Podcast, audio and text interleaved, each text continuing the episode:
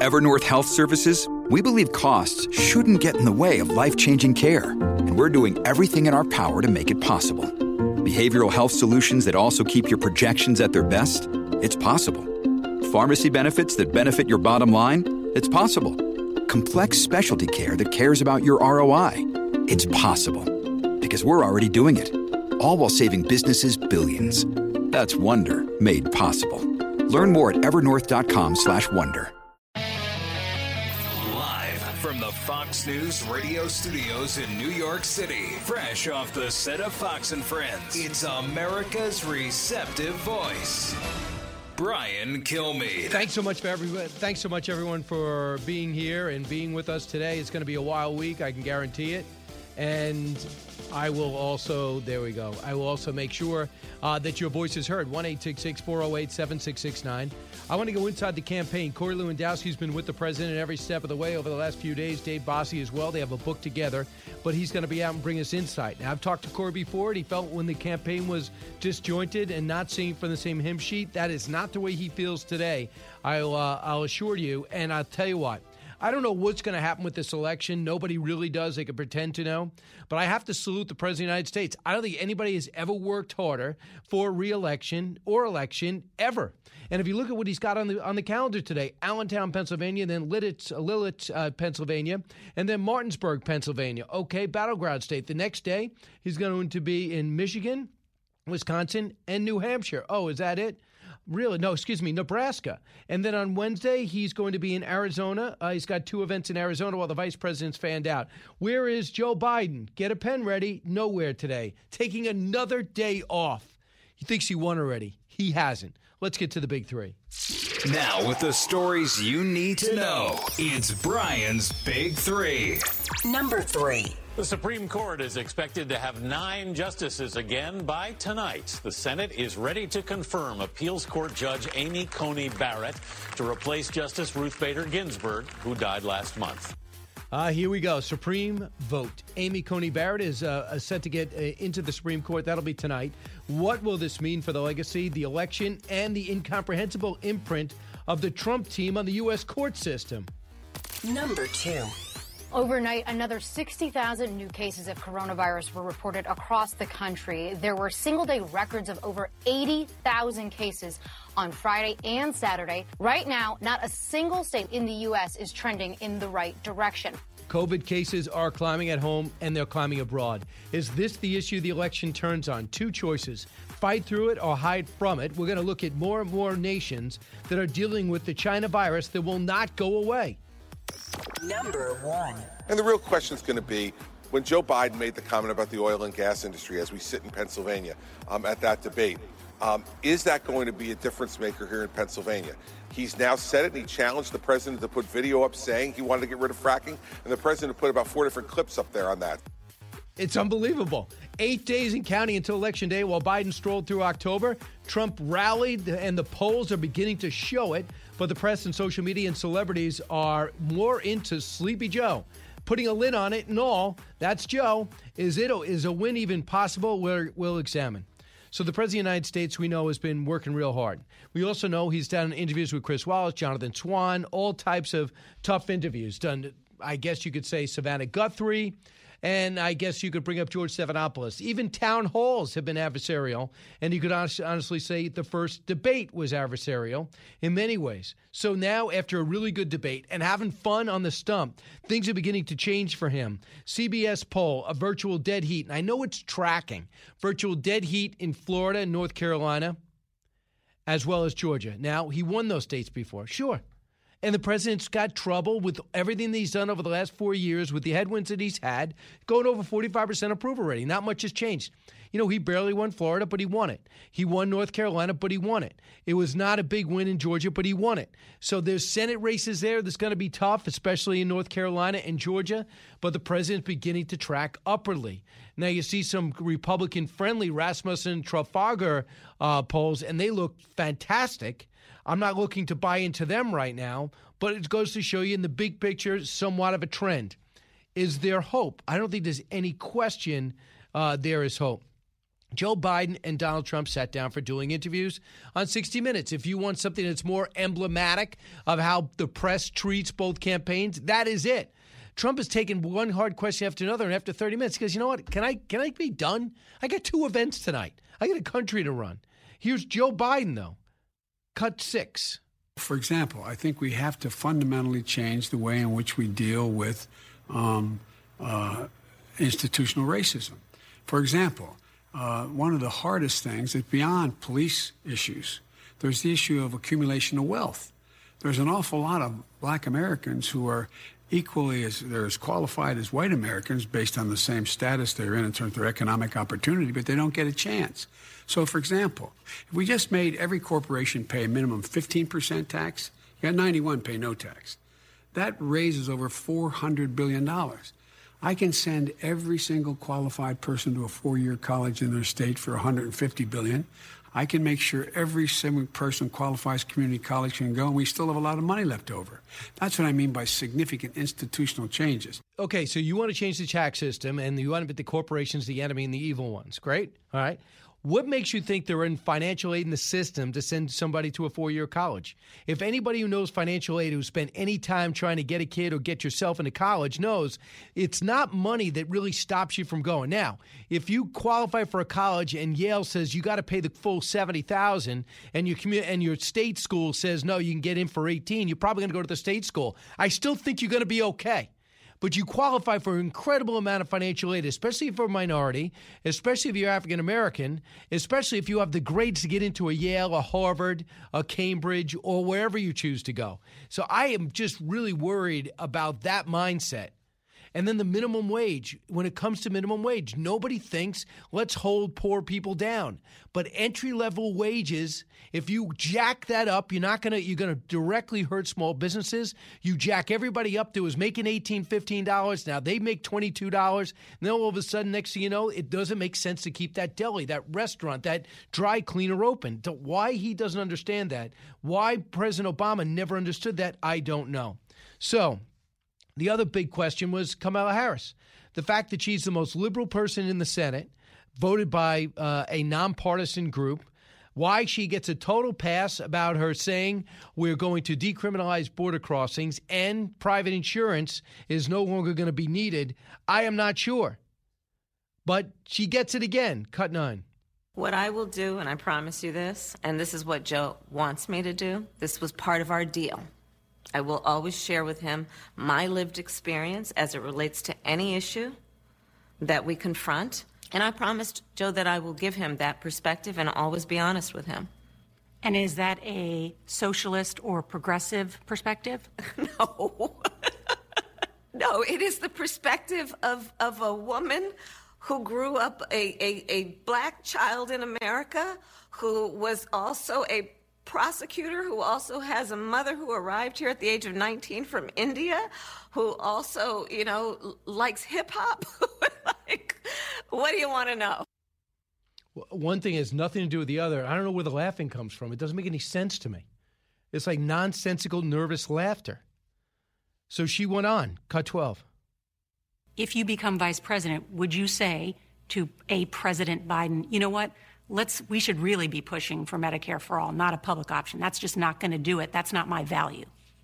I would not have joined the ticket if I didn't support what Joe was proposing. Our plan includes expanding on everything that Joe, together with President Obama, created with the Affordable Care Act. So, uh, what were you saying, Allison, about the numbers? Oh, for the cut, cut six from Joe Biden saying, where he said we could send everyone to school for, um, in their state for one hundred fifty billion dollars. After the interview, Biden's campaign corrected it with sixty minutes saying um, Biden misspoke and it could be um, as much as double as that. Yeah. Uh, I don't even know. Well, that's not the issue. I mean, if you want to talk about primary education and be having a, a school choice or upgrading the public school system in rundown areas or finding another calculus besides uh, besides real estate taxes to fund schools in low-income areas, obviously not enough not enough money goes to schools, subsidized by in some states but not others. Game on. But he's just all over the place. And when he's pressed on certain issues, well, if, to tell you the truth, if I'm Joe, if I'm Joe Biden's people, I'll do exactly what he's doing. Keep him out of it. Keep him out of the way. Because over the weekend, he came out so angry almost all the time. And he just yelling and shouting. And there's one other time which Jill, his wife, is talking, and he's pacing back and forth as if he doesn't know he's on stage. Maybe because he's in front of forty cars, where the president's in front of maybe fifteen thousand people outdoors. one eight six six, four oh eight, seven six six nine. We'll come back, talk more about that. I also want to talk about the COVID uh, COVID cases uh, that are rising. Now, uh, Mark Meadows said something somewhat controversial over the weekend, but maybe he was just telling the truth. When you look at the cases rising in our country, the numbers are pretty uh, pretty astounding. They are going, just like they are in Europe. Uh, the U S cases uh, are now, of COVID nineteen, eighty thousand. On Saturday, there was three thousand. Uh, there was eighty-three thousand seven hundred eighteen new cases reported. Friday, be, uh, two days before that, uh, which was eighty-three thousand seven hundred fifty-seven. So seven plus states reported record one-day totals. Now, the good news is we have therapeutics for that, and we're getting treatment, and we know what to do and what not to do. But in fourteen days, deaths were up twelve percent. Cases were up thirty-two percent overall. Well, here's the thing to keep in mind. Nobody in the Western world seems to have this. Remember, for the longest time, if we were just as disciplined as Europe, we wouldn't have the problems we're having now. Guess what?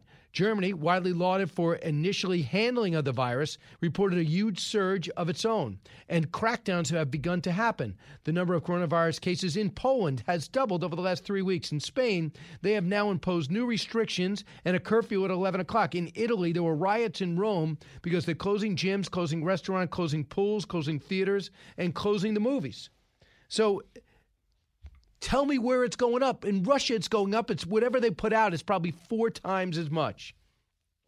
So what Mark Meadows is saying, and came out with Jake uh, with Jake Tapper, which I'm not really sure why he goes on there, but he goes on with Jake Tapper, and he got himself into a little bit of controversy by saying essentially, uh, "Look, we got to learn to live with this. This is uh, this is uh, let's listen. Here's uh, what we have to do." We're not going to control the pandemic. We are going to control the fact that we get uh, vaccines, therapeutics, and other mitigation areas. Why aren't we going to get control of the pandemic? Because it is a contagious virus, just like the flu. Yeah, but why not make contag- efforts to contain it? Well, we are making efforts to contain it. By running all over the country, not wearing a mask? Jake, that's what the vice president's doing. We can get into the back, back and forth. Let, let me just say this. Is what we need to do is make sure that we have the proper mitigation factors, whether it's therapies or vaccines or treatments, to make sure that people don't die from this. Until we get a vaccine, is that really the answer?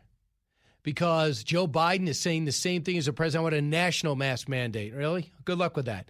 I want national programs. I want national money. I want money in a national standard when it comes to schools. It's not really where our system's built. You got twelve people in Montana per grade. You have seven, uh, you know, seven, uh, maybe a thousand in big cities like Los Angeles per grade. You want the same policies? What we did is empowered the mayors and governors. So the president. So do you think Joe Biden's got the answer? Do you think Macron has the answer? Do you think Boris Johnson has the answer? You think Vladimir Putin has the answer? Do you really believe there's no cases in China? The only one that we can learn from is Taiwan, but that's a small island, and it's an island. Little different than fifty states, I would think. Maybe you don't agree. We're going to come back and take your calls. And at the bottom of the hour, Inside the Campaign with Corey Lewandowski.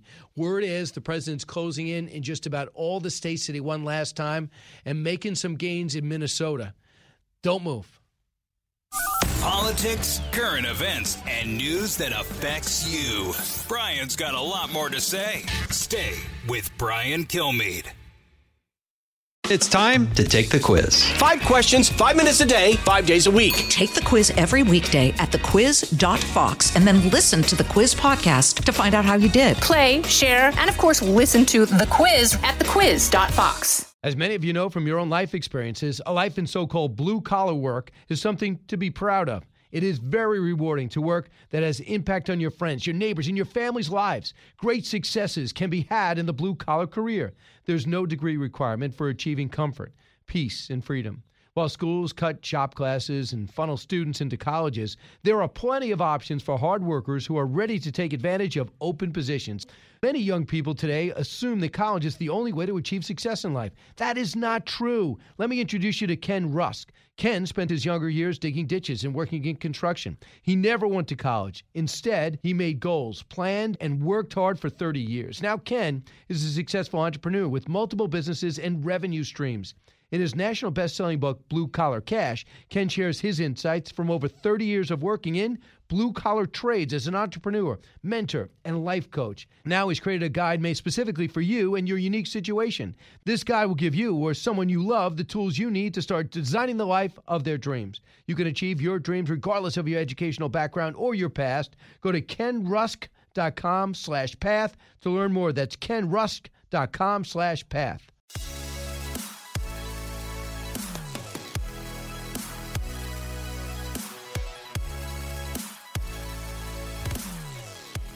Breaking news, unique opinions. Hear it all on the Brian Kilmeade Show. I think what you've seen, though, in places like Pennsylvania and Florida, that since the last election, voter registration by Republicans in those key states is two to three times as great as it was with Democrats. And we also know that because of some of the things the president has said about mail-in voting, that Republicans have been slower in returning those ballots. And that's true. And what you're seeing is uh, fifty-eight million people go for early voting, and that's great. And most of them, uh, the majority are Democrats, sure, uh, in registered Democrats. We don't know what they do when they go in the booth, obviously. Uh, and, but it's ticking up. Something like fifty-four percent of the people going in are Democrats, but ticking up to thirty-two percent are Republicans. It was at twenty-three percent. So little by little, there's more Republican presence there. And I just think that anyone who thinks the president is out is not paying attention. Moving up in Florida, moving up in North Carolina, moving up in Georgia, all within the margin of error. There's also some signs of movement in Arizona, but it's going to help. It's going to really be tough to get Martha McSally over the edge, but kind of interesting, even though she's running against an astronaut, Mark Kelly.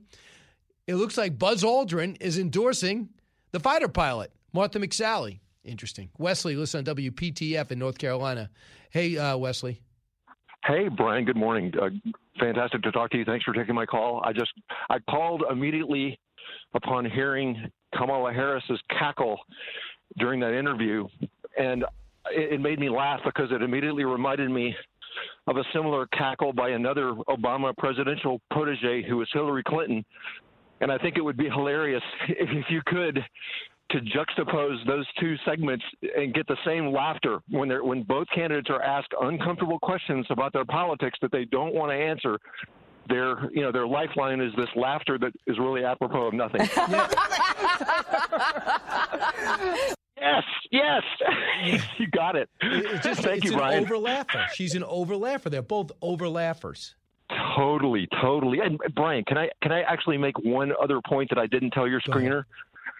Thank you. Uh, I, I noticed that the media blackout, the mainstream media blackout on asking questions of candidates about their support for Antifa and Black and B L M held all through the debates. Not one moderator asked either Canada about Antifa or no, B L M. No, they, did. they President, didn't exist. President Trump answered. President Trump said, my first encounter with Black Lives Matter is pigs in a blanket, roast them, roast them like bacon.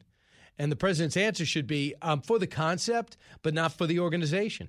The organization is extremely dicey, and the word is those that civil unrest got so bad and was so bad for Democrats, word went out, knock it off. And you don't hear much of that anymore. You really? Yes, I agree. I totally agree. And go get him, more. I appreciate it. I got. I have to move on. Uh, Wesley, meanwhile, Ron in Jacksonville, W O K V. Ron. Hey, how you doing today? Good. What'd you think of sixty minutes? I used to respect sixty minutes. Now I think they're a bunch of clowns, just like all the other media. Yeah, it was such a contentious uh, interview with Trump till he had to walk off, and O'Donnell had a very polite. Uh, professional conversation with Biden, if you know. You see the difference between the two interviews? Yep. And when she when she dared to bring up um, Hunter, she basically put Russian collusion in his mouth, and they went with it. Out of the gates and ready to go. Hey, it's Hutton with Rowe. Hot Mike is here on the Outkick Network. We've got your afternoon covered with the latest sports discussion, and it's available wherever you find your audio. Daily analysis and news. He is hot. I am Mike. Actually, my name is Chad. His name is Jonathan. But you get the picture. We're going to bring it every single day. Whatever you want to call us, we'll respond to. We just want you to respond to what we're dishing out every day. And while you're here, we hope you'll subscribe to the podcast, like, subscribe, and share. You know, so and Russian collusion has nothing to do with it. Mm, yeah. And and as you played, what is Harris laughing about all the time? I'm just thinking, if this woman ever became president, heaven help us. There'll I be mean, nobody to rein her in. She let her record be known. It was rejected by Democrats. It who was too rec- too radical for Democrats. And now she's doing all the campaigning while talking about Joe Biden's program. She campaigns but doesn't talk about herself. She talks about Joe Biden, which is fine because her record does not stand. She didn't even pre-think any of her program. She got caught trying to uh, try to go deep on anything from health care to defense. She has no idea. It's not that she's not intelligent. She's not putting the work in. Appreciate the call. Thanks, Mark. Uh, when we come back, we're going to talk to Corey Lewandowski. Reports are from Pennsylvania extremely good. And when you talk about what the what Joe Biden did with the fracking, he really got himself in trouble there because no one really buys that he's not going to ban fracking. And when we come back, too, I'll play A O C. She weighed in on fracking, and she plans on pushing him to the left. She makes no uh, qualms about it. And she will be able to digest fracking for now, but she says it's really, really bad for us. New from the Fox News Podcasts Network. My name is Kennedy, and welcome to my podcast, which will, I humbly say, single-handedly save the world. You're welcome. It's Kennedy Saves the World. Subscribe and listen now by going to fox news podcasts dot com.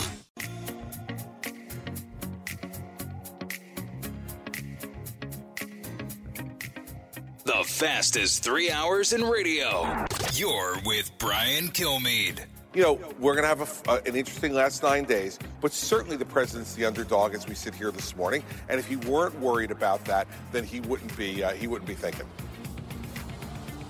Uh, that is uh, Governor Christie yesterday, and he was one of the few people on any other network outside Fox to bring in a perspective from the president. He feels like he's the underdog, but he's not done at all. And Corey Lewandowski knows the situation on the ground, uh, first uh, Trump campaign uh, manager and now senior advisor and co-author of this new book. It's excellent, Trump, America First, The President Succeeds Against All Odds. Corey, welcome back.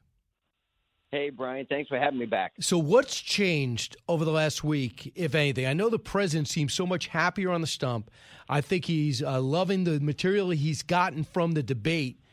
What could you could you bring us inside the campaign, our listeners inside the campaign? You know, Brian, the president is a happy warrior on the campaign trail. You know, there are some candidates who don't like to campaign. This president loves to campaign. You see it every day when he was out there. I traveled with him yesterday. We did a stop in New Hampshire. We flew up to Maine for what's called an off the record, where he bought some pumpkins and some squash. And uh, he was so happy. And then all the way back home to Washington, D C, he just came in the back of the plane, and we spent the whole time flying. He's happy. He loves being on the campaign trail. He loves interacting with people. And look, I think for a lot of people, the last debate was a turning point. The president was so spot on when he asked Joe Biden about uh, fossil fuels. And are you going to get rid of oil? And Joe Biden basically said yes. And because of that, this president is in Pennsylvania for three stops today. I think Joe Biden made a tragic mistake. We're going to look back on this presidential election cycle. Joe Biden's been trying to run out the clock. We're going to look back on that debate, and they're going to say that is the inflection point, that is the turning point that changed the, the future of this debate, because Joe Biden continuously now has to answer for that statement he made, because the truth is he does want to get us off of fossil fuels, and that's tens of millions of jobs in this country. Here is uh, what Alexandria Ocasio-Cortez had to say about what she wants Joe Biden to do, cut eight. You know, I believe that it's critically important that the Biden administration appoint progressive leaders, whether it's in labor, whether it's in, tre- in the Treasury, whether it's, you know, Secretary of Education, et cetera. But this is about making sure how, how are we going to not just make up for lost time, but leap into the future. She also doesn't like fracking. She says she'll deal with it, but she doesn't like fracking. We're getting a sense now what it's going to be like in there. Brian, Brian, let's just be clear. If if If Biden wins and Kamala Harris comes in, it's not just them. It is clearly A O C. It's Rashid Tlaib. It's all of the far leftists. It's Bernie Sanders, who are coming in to change our country. They have a fundamentally different view of this country than Donald Trump and the conservatives do. They believe that if you're a small business owner, you didn't build it. They believe that government is the solution and not the problem. They believe a bigger, more robust government is better. We fundamentally disagree with all of those things, and they believe that if we put uh, coal miners and uh, oil and gas companies out of business and and go back to the days where we're reliant on foreign entities, foreign countries, for our energy consumption, that we're going to be better off. They don't remember what took place in the Jimmy Carter years because A O C wasn't alive then. She hasn't done her history. She doesn't remember the long gas lines. But let me tell you something. What's been very clear is that if Joe Biden gets in, we're headed towards six dollars a gallon gasoline. And in my home state of New Hampshire, home heating oil, which is what most of us use to heat our homes, is going to go through the roof, and people are going to have a really tough time if Joe Biden becomes the president of the United States. So C B S Battleground Tracker uh, poll has basically Georgia, dead heat, Biden, uh, a two-point advantage in uh, Florida, and a, t- a three-point advantage in North Carolina. He also, uh, Biden plans aggressive campaigns now in Pennsylvania, Michigan, Wisconsin, Arizona, North Carolina, and Florida. Uh, and he's going to add in Georgia and Texas with all the money he has. What do you think of those polls, C B S polls? What does that mean to the kid, to the your crew? So, so here's what I've got, Brian. I just want to be crystal clear on what the polling data indicates. So the YouGov C B S polling firm, the firm that they use, also does polling for Joe Biden, Elizabeth Warren, Pete Buttigieg, and uh, Cory Booker. So that's who that polling firm is. This isn't hyperbole. These are factual issues, which means they're a left-leaning polling company. We, I, I will be willing to bet you a nice dinner somewhere that uh, Donald Trump is not going to lose in the state of Texas. He's not going to lose in the state of Georgia. This is partial suppression by these companies. They come out and they say Donald Trump is going to lose. So, you know, they're trying to get the Republicans to stay home. We've seen this four years ago. Four years ago on October twenty-fourth, the headline in the Washington said, Donald Trump's chances are approaching zero. That's what their headline was. It's complete suppression of the Republican vote, but it fires up our base. They see it has the opposite effect, Brian. And I can tell you right now, you go look at that same polling firm, that uh, YouGov uh, C B S polling firm. They had an analysis that we handed out yesterday on Air Force One of the people who have not yet voted in the battleground states. I believe it specifically was Florida and Georgia and North Carolina. Donald Trump is winning fifty-eight to forty in Florida. Joe Biden is not going to win Florida. He's not going to win Georgia. He's not going to win Texas. Our spine of our campaign includes us winning in North Carolina, which we will do. Right now, our delta in North Carolina, meaning the number of people who voted for Democrat, uh, the Democrat ballots have been returned over the Republicans, is smaller today than it was four years ago when Donald Trump won the state. That is a positive sign for us because the Democrats have historically cannibalized their Election Day voting operation by voting early. Well, I've, what do you think of the Trafalgar Group? Because they're one who's uh, accused of being right-leaning. They have Trump winning Michigan by two, Florida by two, Arizona by three. Do you subscribe to those? Well, look, I'll tell you this, Brian. Just as you look at the voter registration side, Michigan doesn't break out. Uh, in, in twenty sixteen at this point, the state of Michigan had not begun yet to break for Donald Trump. We did not lead in one poll in twenty sixteen, including up until Election Day. Do I think the races are close? You bet I do. I was in Arizona on Thursday campaigning for Martha McSally. Uh, the enthusiasm was incredible. I was in Dallas last week. I was in Florida last week. I was in Wisconsin last week. Uh, I, I can tell you I've been on the road every day, and I see what's going on out there. Is this going to be a close race? You bet it is. Are we taking anything for granted? Absolutely not. I've seen the president's schedule between now and Election Day, the next eight days. It is not human. There is no human being who should be able to accomplish what he's about to do, the task he's about to undertake. Three stops today and then back to the White House for the swearing in of uh, the next Associate Justice of the Supreme Court. I mean, his schedule is unbelievable. Joe Biden has basically called a lid. He's saying he's going to go to Georgia tomorrow. They're saying he's going to expand the map and he's going to have this hellacious schedule. The guy called a lid yesterday at eleven fifteen in the morning. This guy's trying to run out the clock, and he's going to lose because of it. He's pulling the exact same playbook as Hillary Clinton. He's going to get the exact same results. But Hillary Clinton was better on the stump, whether you liked her or not. No one questioned her intellect and her and and her uh, her A game. She was in her prime. Listen to Joe Biden unscripted. This is why his people pull him back, in my humble opinion. Trump's with the microphone out there. Look. He called the people that were complaining. I guess there were some Trump supporters in the middle. Look at those. He goes, I'll be a, I'll be a president for all Americans, even those chumps uh, with the microphone out there. Really? Brian, it's, it's, it's the equivalent of the deplorables comment from four years ago, right? We were the deplorables. and now we're the chumps. And by the way, I'm proud to be a chump, and I was proud to be deplorable. And there are tens of millions of people across this country whose lives are better today because of Donald Trump being the president of the United States. Joe Biden, and, and, and Brian, I watched you this morning. Joe Biden could not remember, and Newt Gingrich talked about it, if he was running against some guy by the name of George, and I don't know if he meant George Washington or maybe George W. Bush or maybe George H W. Bush. You guys have been around a long time, but he couldn't remember that his opponent's name in this race is Donald. It's not a tricky name to remember. He's got one hundred percent name I D, and he thought he was running against a guy by the name of George. I mean, come on, man. Come on. What kind of country we're going to be? Four more years of George, uh, George, uh, he uh, is going to find ourselves in a position where if uh, Trump gets elected, uh, we're going to be uh, we're going to be in a different world. So uh, we should tell George Bush this, because he wanted to stay out of politics because he wanted to retire. Um, so well, he, it, Brian, you're assuming he meant George Bush. I think he might have been meaning George Washington. The guy's been around so long. I don't know. We'll see. So the other uh, major issue, which is, is going to make or break the campaign, is the pandemic. As you know, it'll be a totally different race, and nobody has to tell you that, Corey Lewandowski, if the pandemic wasn't happening. But now we're watching numbers surge all throughout Europe, throughout Brazil, throughout Russia. And the numbers are growing here up substantially, like two hundred forty percent since September first. Here's a man who used to be a part of the administration, Doctor Scott Gottlieb, Cut twenty-four. We're at a dangerous tipping point right now. We're entering what's going to be the steep slope of the curve of the epidemic. We know what that looks like from the spring. We know what it looks like from the summer. These cases are going to continue to build. There's really no backstop here. I don't see forceful policy intervention happening anytime soon. Um, we have a moment of opportunity right now to take some forceful steps to try to abate the spread that's underway.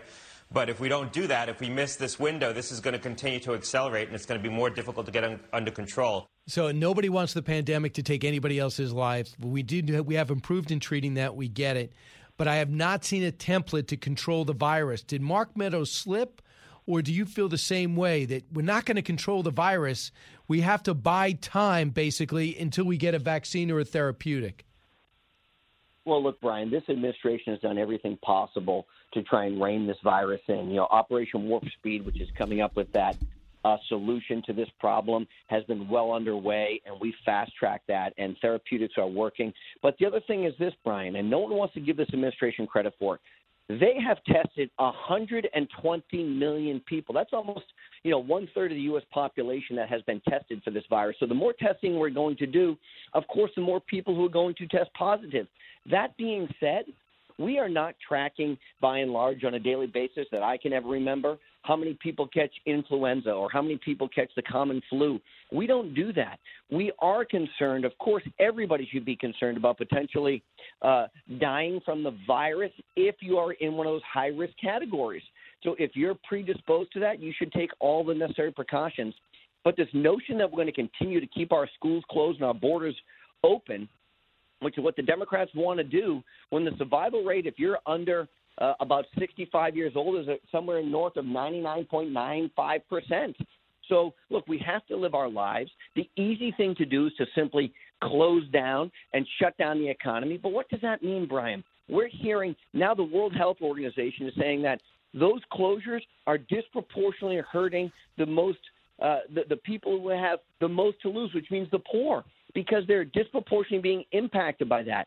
We have to make sure people can continue to provide for their families. Do I want to take the chance of catching COVID nineteen? Of course not. I was tested yesterday before I joined Air Force One. But that being said, if it came down to catching that or having the opportunity for me to go and provide for my family through a job, Brian, I'm going to take my chance because I have to provide for my family every single day. And so do tens of millions or hundreds of millions of Americans. So we're doing more testing than anybody else. We've done a great job. You don't hear about the hospitals being overrun anymore with COVID patients. You don't hear about a lack of ventilators. The real issue with the hospitals, Brian, is because of the world of COVID nineteen, many of them are going bankrupt because there are no elective surgeries. There have been no elective surgeries taking place. So we have to remember, you can't let the solution be worse than the problem. I hear you. Corey, where are you going today? Uh, actually, today, I'm so fortunate we have the bus tour coming through New Hampshire. So, Brian, I get to sleep in my own bed last night. How awesome is that? But uh, we get the bus tour coming through New Hampshire tomorrow, so I'm home today, and then I'm back down to Florida, and I'm in Pennsylvania uh, uh, this week, and then I've got another stop in Wisconsin. So, look, we are raring to go. I'm excited. Everybody is out on the trail right now. Eight days to go. Uh, this is for the soul and the future of our country is what we're fighting for. And I do it, Brian, because my kids aren't old enough to vote, and I want to turn my country over to them better than it was turned over to me. Well, if the president wants you to turn over New Hampshire, he's still trailing in New Hampshire. Why? Well, we are, and, and look, this is always going to be a battleground state. This is a state that the president lost by just under twenty-eight hundred votes four years ago when the people of New Hampshire didn't know him as well as they do now. It was a state that at the time we didn't have a unified Republican Party. We had eighteen thousand people through the magnetometers yesterday at uh, in New Hampshire. We had another eight thousand outside that couldn't get into the magnetometers at the airport rally. That's about twenty-five or twenty-six thousand people who came out to see Donald Trump on what was a relatively chilly October day in New Hampshire. Then we went up to Maine, Brian. four thousand people showed up at what's called an off-the-record where the president went up to buy some pumpkins. Uh, it was an amazing sight, right. and I, the, the the enthusiasm is just incredible. It's bigger and better than it was in sixteen, and he's going to shock the world again. All right, Corey Lewandowski, I, if you don't mind me saying so, you were not nearly as optimistic six weeks ago as you feel today. So I think people out there expect you to be pro-Trump, but you, they didn't. You never really – You're not a big propaganda guy. You always tell things like they are, and you're feeling optimistic. More optimistic than a year ago? You know, Brian, uh, four I feel years a lot ago? better today than I did. Uh, look, I feel a lot better today because of what we built and the help of the R N C. Am I concerned? Do I worry? You bet I worry every single minute of every day. But I know I get, I'm, I'm on the team of the champion, and this guy's going to fight for it, Brian. I'll tell you what. Fighting for what you want gets you a point. It gets you one extra point, and that extra point can make the difference in a state like Wisconsin or Minnesota or Michigan or Pennsylvania because the American people want a fighter, and they know they've got one with Donald Trump, and he gets one extra point for that. All right, Corey Lewandowski, who slept in his own bed last night, and we were the beneficiary of it. He was especially coherent and feisty. Good job, Corey. You bet. All right. Thanks, Brian. Go get him. one eight six six, four oh eight, seven six six nine. More calls as we finish up the first hour. Brian Kilmeade Show, Monday. A radio show of the people for the people. You're with Brian Kilmeade. Living the Bream is a podcast hosted by Fox News Channel's Shannon Bream, sharing inspirational stories, personal anecdotes, and an insider's perspective on actions and rulings from the high court. Subscribe and listen now by going to fox news podcasts dot com. America's listening to Fox News. The talk show that's getting you talking. You're with Brian Kilmeade. As promised, I have saved exactly sixty seconds for climate change. Mister Vice President. Well, since we're almost out of time, oil no, wind yes, fracking depends on what state I'm in. Yes, Jim Carrey uh, with Joe uh, with Alec Baldwin in their cold open for S N L. They're going to do a live show, I guess, on Election Day. They're going to do five straight weeks of live shows. That'll be a new record for them, first time since nineteen seventy-five. Wow, five. What a record. I know. Hey, listen, it's tough. They start from scratch. Hey, uh, Mick, listen, in, in Greenville, South Carolina. Hey, Mick. Hey, Brian, how you doing? Good. Hey, listen, just a quick comment. seventy I'm a seventy-four-year-old lifelong Democrat who voted for Trump four years ago and voted for Trump last Monday. But last night watching O'Donnell on sixty minutes, she asked Kamala if President Trump was uh, a racist, and her answer obviously was, yes, he is. What happened to the follow-up question about a year and a half ago when Kamala called Biden a racist? That would have been interesting, wouldn't it? How about not, not telling what? Joe Biden, instead of saying, Joe, a laptop was dropped off in Delaware. The F B I have had it for a year. Is it your son's laptop? Are there his emails? Are you de- uh, the big guy listed in this exchange? Did you meet with uh, with any of the business partners in Kazakhstan, in, in Ukraine, or China? And the answer is yes on all three. Right. Right. Well, anyway, just want to make that comment. Good. Great show, Brian. It. Thank you. Hey, I want you to hear a little of this. This is what scares me about Amy Coney Barrett and what Joe Biden would do if he wins. Cut thirty-one. If elected, what I will do is I'll put together a national commission of bipartisan commission of scholars, constitutional scholars, Democrats, Republicans, liberal, conservative. And by the way, and there's nobody who will serve on that.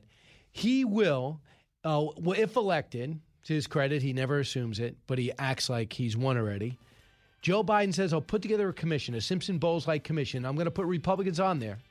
And they're going to decide that the court system is so out of whack, has to be reformed, and how to do it. No, it's not.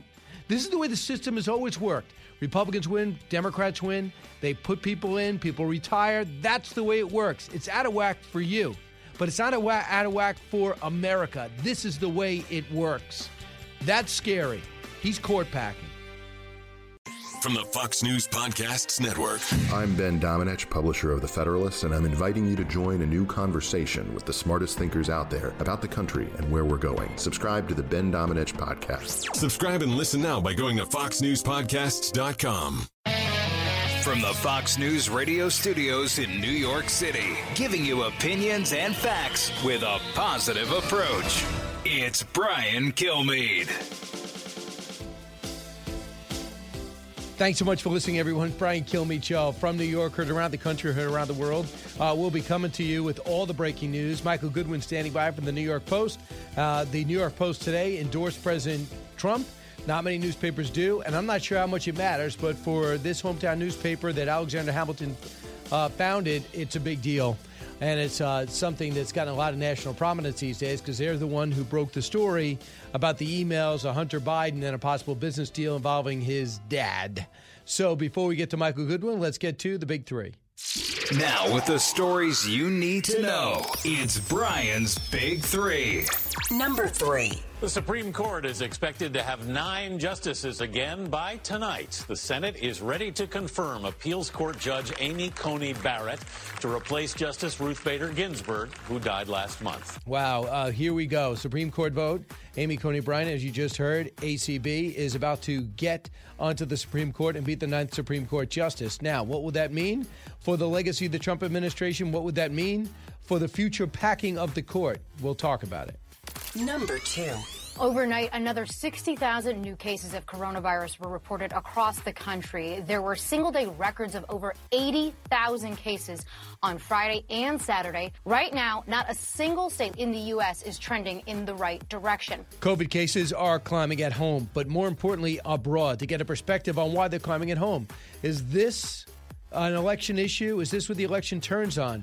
Two choices, fight through it or hide from it. We're going to look at how more and more nations are dealing with it. The China virus won't go away. Number one. And the real question is going to be, when Joe Biden made the comment about the oil and gas industry as we sit in Pennsylvania um, at that debate, um, is that going to be a difference maker here in Pennsylvania? He's now said it so. and challenged uh, could... the president to put video up saying he wanted to get rid of fracking, and the president put about four different clips up there on that. Yeah, good luck with that. Eight days and counting until Election Day. While Biden is strolling through October, uh, Trump rallied and rallied and rallied, and the polls beginning to trend his direction. Is there enough time? After all, look what's against him. The media, celebrities, Sleepy Joe put a lid on his campaign early. Hard to make a gap when you don't talk. That's really the premise of what they speak. So let's... Uh, so we'll, we'll talk about that. Uh, we'll, uh, we'll we'll talk about that in just a moment. But I want you to hear what Joe Biden says he will do if Amy Coney Barrett goes on the Supreme Court. Cut thirty-one. If elected, what I will do is I'll put together a national commission of bipartisan commission of scholars, constitutional scholars, Democrats, Republicans, liberal, conservative. And I will uh, ask them to, over uh, one hundred eighty days, come back to me with recommendations as to how to uh, reform the court system, because it's getting out of whack, um, the way in which it's ha- being handled. And it's not about court packing. There's a number of other things that our constitutional scholars have debated, and I'd look to see what recommendations that commission might make. So you're telling us you're going to study this issue about whether to pack the court. No, whether there's a number of alternatives that are go well beyond packing. This is a live ball. Oh, it is a live ball. No, it is a live ball. We're going to have to do that. And you're going to find there's a lot of conservative constitutional scholars who are saying it as well. The last thing we need to do is turn the Supreme Court into just a political football. Whoever has the most votes gets whatever they want. Presidents come and go. Supreme Court justices stay for generations. What's different about that? Why are you acting like that's breaking news? It's a live ball. Supreme Court justices, the president put up two. It's going to be three. U S. Court of Appeals, the president's put forward fifty-three, got confirmed. U S. District Court, one hundred sixty-two. U S. Court of International Trade, two. That's a major impact because he won. What are they talking about? Michael Goodwin joins us from New York Post. Hey, Michael. Morning, Brian. No one's talking about that element of it, but he basically said, I'm going to pack the court, but I'm going to give a commission. one hundred eighty days, they're going to come back. Think they're going to say everything's fine? No. If he wins, they're going to look to pack the court. They're going to look to change. I don't know. They're going to put, uh, I don't know, age brackets on them. Then they got to get that approved. They got to change the Constitution. What are they going to do? Well, look, I, I think this is one of a number of areas where Joe Biden uh, gives this answer that sounds like it'll be a thoughtful, traditional kind of conversation, you know, conservatives, liberals, you know, uh, he'll have them all together. The fact is his administration is going to be run by the far left. And so he may want to, you know, honestly do this. I don't know if, if this is his honest answer or if this is just a placeholder until he wins and then unleash the A O C plus three, as President Trump put it. And I think that's what's going to be the the agenda of a Biden-Harris administration. It's not what Joe Biden says now. It's what the the far left wants to do once it gets a taste of power. And we already saw that with impeachment of Trump. I mean, the far left is the most politicized army uh, of any in the government right now, in or out of the government. And I would just say quickly, too, Brian, any study of what's happened to Supreme Court confirmation processes has to include Joe Biden's reckless chairman. Uh, he was chairman of the committee during uh, the Bork hearings. He was chairman of the committee during Clarence Thomas's hearings. Those are, in many ways, the two most notorious hearings, and they set the stage for what has happened uh, ever since. So I, I think that you have to go back to the way Democrats treated Republican nominees if you really want to un- understand how we got where we are. No question, and that's what Lindsey Graham said. You know, you're right. I didn't want to vote for Merrick Garland. I didn't think it was right in the last year, and you can hold me to that. But then when they saw what he did with Kavanaugh, he said, this thing is so politicized, I am not going to give an opening to that mindset. So here's Mitch McConnell and Chuck Schumer going at it yesterday, cut twenty-nine. How fortunate for our country that the Senate just advanced one of the most qualified nominees for judicial service that we've seen in our lifetimes.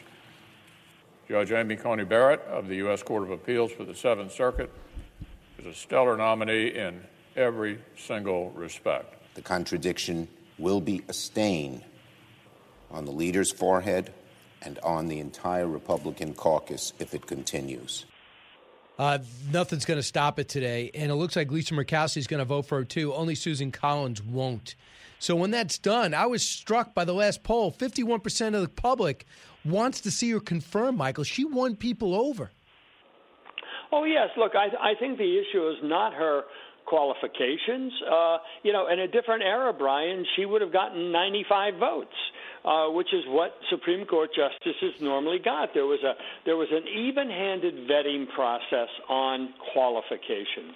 Now it's become politicized.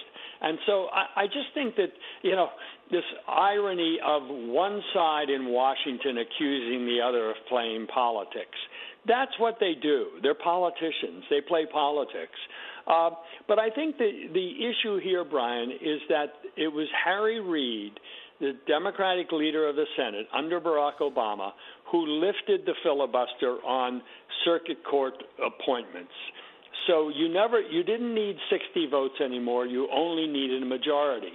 And so then the Republicans, playing tit for tat, eliminated the sixty-vote majority requirement on Supreme Court nominations. And so here we go. Yep. Next, the Democrats are going to do it on legislation. And and I think this is in, very regrettable, Brian, in the sense that the Senate is not supposed to be like the House. The Senate was designed to be, as people have often said, the cooling saucer of our passions. And it was supposed to be deliberative. It was supposed to be slower. And I think what's happened is that it's now becoming just like the House. And this is this, I think, is not going to help heal the divisions in our country. It's only exacerbating them. It's become another forum where they play out. And I think the Democrats, if they want to, they want to act as though time began with Amy Coney Barrett and Donald Trump. No, no, time began with Bork. It began with Clarence Thomas. It began, began with Harry Reid as well. And so I think for Biden to step into this and say, well, we're going to reconsider all this, I think that's just, as I say, another placeholder. This is, this is an attempt by the Democrats. They will pack the court. That will be their answer to this, because it's their only way uh, of making of making a better deal than they got by the way they've by the problems they created for themselves with the way they approached this over the years. Fox News contributor, New York Post uh, uh, columnist Michael Goodwin with us. Michael, the other big story is the coronavirus. They're going up in Germany. There were protests uh, because there were restrictions and the crackdowns. In Rome, there were riots because they took, they told all the Italians, go no more gyms, no more restaurants. Uh, in the U K, there's huge pushback. I was watching the coverage again this morning, even though cases are up one hundred fifty-two percent, and our cases are going up here. And here is what Mark Meadows said yesterday. Tell me if you think this was a mistake or a message. Cut twenty-two. Here's what we have to do. We're not going to control the pandemic. We are going to control the fact that we get uh, vaccines, therapeutics, and other mitigation areas. Why aren't we going to get control the pandemic? Because it is a contagious virus, just like the flu. Yeah, but why not make contag- efforts to contain it? Well, we are making efforts to contain it. By running and, and all over the country, not wearing a mask? Jake, that's what the Vice can, President's doing. We can get doing. into the back, back and forth. Let, let me just say this. Is what we need to do is make sure that we have the proper mitigation factors, whether it's therapies or vaccines or treatments, to make sure that people don't die from this. How do you feel about that? Because nothing's working. In China, they forcibly lock people up. Uh, in Wuhan, we don't really know if it's spreading throughout the country. I have no idea. They lock up scientists who talked about how bad it was. Is that the way to do it? Is the Western world capable of stopping this? Look, I, I think Jake Tapper reflects the view that if only everybody wore a mask yes. twenty-four hours a day, uh, nobody would get sick. I mean, that's just a silly thing. And and these shutdowns cannot continue uh, indefinitely. I think that that's the point the president is making. Mark Meadows was not particularly eloquent there, as he rarely is, uh, and he gave Tapper the opening, which is to just try to torture him and, you know, kill him with a thousand paper cuts uh, by saying we, we can't control it. It's not about control. You know, it, it's it's containment. I mean, it's very much about when you get these, these outbreaks, then you take these mitigation measures to the next step. But this total lockdown, this total shutdown uh, all the time. And, and, look, Meadows is right on one thing. I mean, the therapeutics have improved. Um, not as many, not nearly as many people are dying. Not nearly as many people are hospitalized. So something has happened about the virility of this disease. It's not, it's not quite the killer it was. There's also this curious Uh, interaction with the flu. That flu cases are way down. So there's something going on, Brian, and I think that the Democrats want to keep playing this gotcha game. I know. Uh, that somehow this this is gold for the Democrats. Well, the one thing, Michael, the more people who die, the better it is for the Democrats. But the one thing they kept saying is, look at Europe. Europe took the hard. They buttoned up. You know, they tightened their belts and they sucked it up. And now their sacrifice is paying off. And then we're watching August. We're watching the numbers rise. We're watching the people push back. We're watching other uh, business owners fight back. And I'm saying to myself, wow, wait a second. Maybe they didn't have it right. Maybe they did. You know, maybe Sweden had it right. And Sweden's getting a second hit anyway, but they didn't destroy yeah. their economy. That's the big difference. Right, and Spain now has a new uh, order of emergency. So it, it is, it is, there is a kind of the second wave is happening around the world. The United States is clearly not immune. We are the most open country in the world, uh, and so we're going to get hit. I think the question is, do we, you know, I mean, it's the Democrats who have been pouring cold water on a vaccine. Uh, Andrew Cuomo said, "Well, we're going to check it out in New York," and yeah, I mean, wait a minute, uh, it's the vaccine, for goodness. So you have this anti-vaccination uh, movement among Democrats. None of none of this makes any sense, but it's all about politicizing. It's very much like the Supreme Court. We've now politicized the pandemic to where even vaccines are somehow seen as red or blue. Got it. Uh, Michael Goodwin, uh, who has endorsed the president, well, again, for President of the United States, he used to, at one time, did say President Obama was your choice in two thousand eight. Michael Goodwin, thanks so much. My pleasure, Brian. All right. When we come back, your phone calls, one eight six six, four oh eight, seven six six nine. And we'll continue to ride the news. Uh, not good news in the market. It's down, it's down about three hundred seventy points. Why? I think coronavirus cases are rising, and a deal doesn't look like it's on the horizon. Challenging conventional thought and wisdom. You're with Brian Kilmeade. Fox Nation presents podcasts, Women of the Bible Speak. I'm Shannon Bream, host of Fox News at Night and author of the new book, Women of the Bible Speak, the wisdom of sixteen women and their lessons for today. Subscribe now on Apple Podcasts, Spotify, fox news podcast dot com, or wherever you download your podcasts.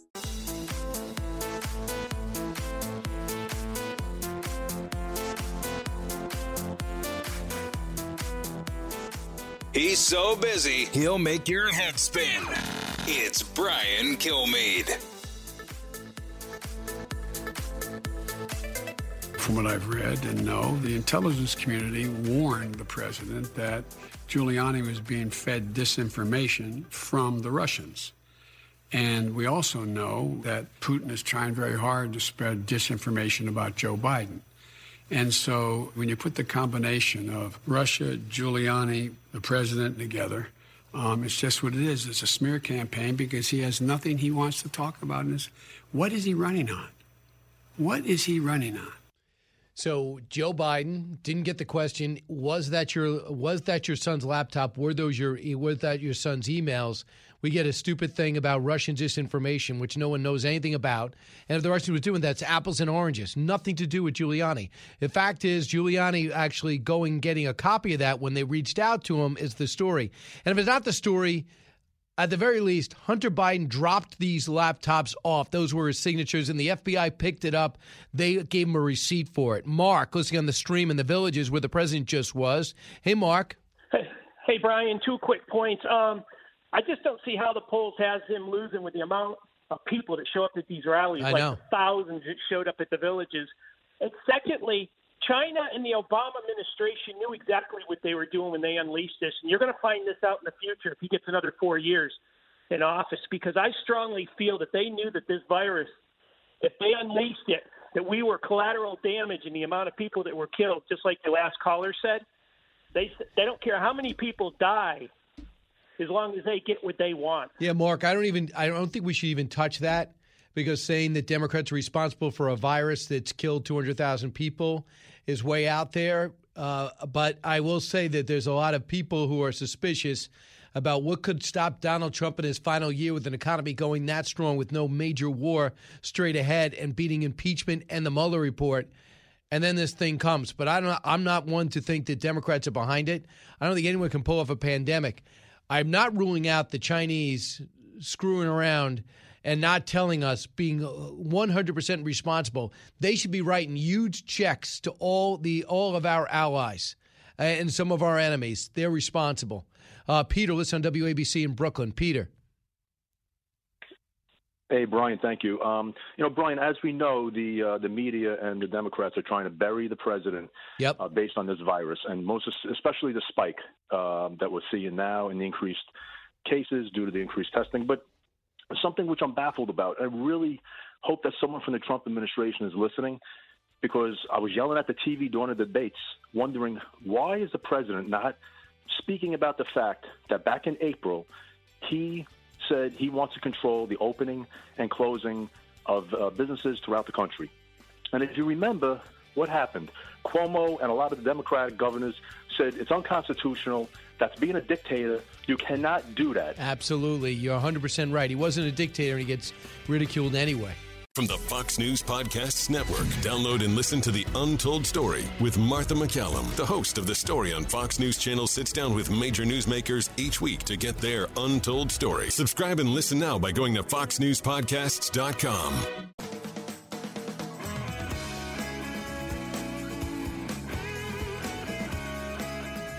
Information you want, truth you demand. This is the Brian Kilmeade Show.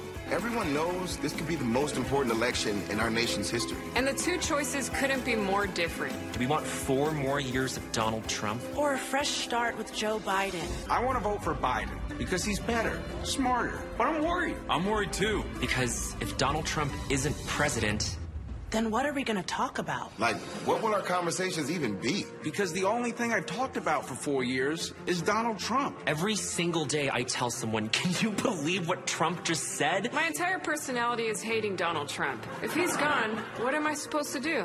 Focus on my kids again? No thanks. I argue with my dad every day about Trump. Before this, we hadn't spoken in years. I used to watch civil rights videos and wonder what it would be like to live in those times. Now, thanks to Trump, I get it. What is the news even going to be about now? I am really worried for Rachel Maddow. Like, what is she even going to talk about? I think that's pretty funny. Uh, that is funny. I mean, if he does, if he does not win, that's going to be the talk. Well, Trump was more transparent. Trump would tell us what he's thinking. Why isn't they? Why are they putting out a tweet or something to tell us what's up? Uh, how come? Um, Uh, how come everyone's been so? Uh, why aren't people more direct? Why aren't why aren't the why isn't the president more transparent? You guys are getting a look at what Joe Biden would be like as a president. He is not quick. He does not have a lot of energy. A lot of the questions you have, he's going to be sitting there with surrogates, or he's not going to be setting policy at all. He's not going to be able to do two events in a day. He's not going to be having press conferences. Remember, it was very rare for Ronald Reagan, George W. Bush, even Barack Obama to give press conferences. This president's available every day in and out of Marine One. Kyle, listen on K Z R G in Joplin, Missouri. Kyle. Hey, Brian. Thanks for taking my call. Listen, uh, just a couple of quick points here. Um, I am a Marine Corps veteran, uh, proud conservative, and I have a younger girlfriend who thinks that her vote just doesn't matter and doesn't like to get into the depth conversations about politics, but also refuses to see the irony in the fact that because she's a single mother who has government assistance, she is bombarded with left-wing propaganda through the through her, uh, through the postal service. She's constantly getting advertisements. You know, it's so interesting, Kyle. I, I um, th- this thing came to my email once. I never answer it, but it was like, click this button if you want Big Ten football. And I said, you know, what the heck? I clicked it. I said, Big Ten should come back, and they ended up coming back. Do you know what it was? move on dot org. move on dot org was just blanketing people, and next thing you know, you're on their mailing list. And they get people in rundown areas, and you're on their mailing list because you have a address. And that's what they're hit with in school.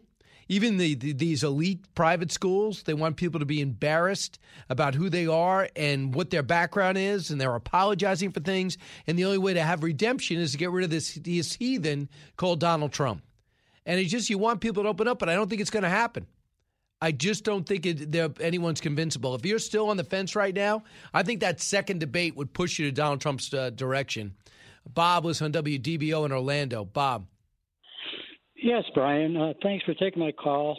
Uh, love all your books. Glad you did it all the bowl because I'm partially blind. But uh, what I wanted to make a comment about is Joe Biden and his packing of the court. How can he sit back and not say that he is not going to pack the court when the liberals are going to take care of the take over the government? And I have a feeling that if he does get elected, that somehow they're going to find him incompetent and put Kamala Harris in. I think so, too. I mean, there's no synergy between them. I don't even think they like each other. And the word is he wanted the, the governor from Michigan at the last minute. I'm thinking to myself, why would you want the governor of Michigan? You know how much pressure would be on her because he was on, under self-imposed pressure to pick a minority? Then he'd pick this uh, white woman from Michigan. She'd get some blowback. That's why Klobuchar pulled out. I'm thinking to myself, wait, I thought if Kamala Harris had this great relationship with your son, you would have loved to uh, bring her aboard, but you haven't. Why is she there? She was a terrible candidate. She extremely bright, but she's got a decent resume, attorney general as well as a senator. So there's nothing there. I don't know why else she's lined up. And keep in mind, too, let's say Joe Biden does win this election, and I'm not sure he is, believe me, but he does win. And let's say after a couple of years, he said, you know what, I'm getting a little older. I feel like I made my point. I feel like I put our country in the right direction. Here's Kamala Harris. Do you know not only will she finish out his term, she has an option to run two more. And I'm not saying she'd win. I'm not saying they're going to win. But that's what Teddy Roosevelt and Harry Truman walked away from. They didn't want any part of it. And, uh, you know, there was after F D R when they decided we're not going to do that anymore. Uh, Tammy, listen to W D B O two. Hey, Tammy. Hey, I wanted to first tell you that my husband's read all your books, and he's eagerly waiting for your next one. Okay. And next fall. The point I wanted – oh, awesome. I'll let him know. As a professional woman, I'm an engineer. I cannot giggle away questions like a schoolgirl.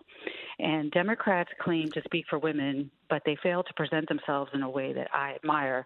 And when I contrast Harris's performance last night with Amy Coney Barrett, Amy's a, a, an example of a leader that I can admire. And this is the presidency of the United States we're talking about. And I just didn't appreciate Harris's giggling. It's just very unprofessional, and it's not a leadership quality. Yeah. Quite honestly, do you want to hear it? Sham of the- Yeah, I know you don't want to hear it, but I want everyone at home to hear it because, you know, when people laugh, they're nervous. Hillary Clinton laughed. She was nervous. It was inordinate. Cut nine. What I will do, and I promise you this, and this is what Joe wants me to do, this was part of our deal. I will always share with him my lived experience as it relates to any issue that we confront. And I promised Joe that I will give him that perspective and always be honest with him. And is that a socialist or progressive perspective? No. No, it is the perspective of, of a woman who grew up a, a, a black child in America, who was also a prosecutor, who also has a mother who arrived here at the age of nineteen from India, who also, you know, likes hip-hop. Like, what do you want to know? Terrible. Terrible. It's not even the answer to the question. It's not. It, it's a shame. It it upsets me, like I said, particularly as professional women. And we're talking about the presidency of the or vice presidency of the United States, and, and to conduct yourself in that manner, it doesn't represent. I, I think there's only a certain type of woman that the Democrats represent. The way they behaved in Congress, uh, in the hearings for Amy Coney, there's such a contrast in her behavior and their behavior. And I just, I have no, I just can't admire them as someone as a role model. Amy Coney is a, an incredible role model for women, and she's smart and level-headed, presents herself with facts, but they're, they're a sham. I agree. Uh, thanks so much. And now they're going to have a committee to get together, have one hundred eighty days to revamp the Uh, the broken court system. Broken according to who? Cam, uh, listening on W D B O two, Ocala in Gainesville, Florida. Hey, Cam. Hey, Brian. Uh, real fast, you were talking about the uh, the V P choices. I think that uh, Joe Biden was shopping for a V P like he shops for a house, and he just went with the plumbing and the paint job. But what I wanted to say was uh, I, w- I had the privilege of being in the Villages on Friday, and I heard the president speak. And he said something that I haven't heard anybody, including you, talk about, and that was that um, he said, with this pandemic, our economy has had the smallest contraction and the fastest recovery of all major nations. Why haven't we heard about that? I don't know. I you know, I've not heard that. I have not heard those stats backed up. I'm sure it's based in something, and I know we have gotten a lot more jobs, but I also know there's so many people hurting right now. And I think the hospitality interest in, uh, industry in particular, as well as the airline industry, comes to mind. So I think we've got to find a way. I think the bigger story is how much we fell, how, how much we fell, how much we've bounced back, and then what we're going to do. And now we're at the situation where Joe Biden thinks he could say a bunch of generic statements and he'll be the cure-all. And my answer is absolutely not. And if you want proof of it, everything that he's done, Trump has done. Number two is everything that he says he would have done, let's say more stricter mask mandate, France has done. Spain has done. Italy was being lauded. Their cases were so much worse. They have an older society, and look at the way they've bounced back. They're back to life as normal. And guess what we saw? Riots in Rome on Sunday because restrictions are coming back. They said no more gyms, no more restaurants. Joe, name the place where it works. Do you want to do what they did in China? Uh, jail people that spoke up against the government, lock people in their houses, bring them food. You tell them when they're going to go out. If a scientist steps up and says, I think this is worse, you put them in jail or you poison them. Tony, listen on W A B C on Long Island. Tony. Good talk.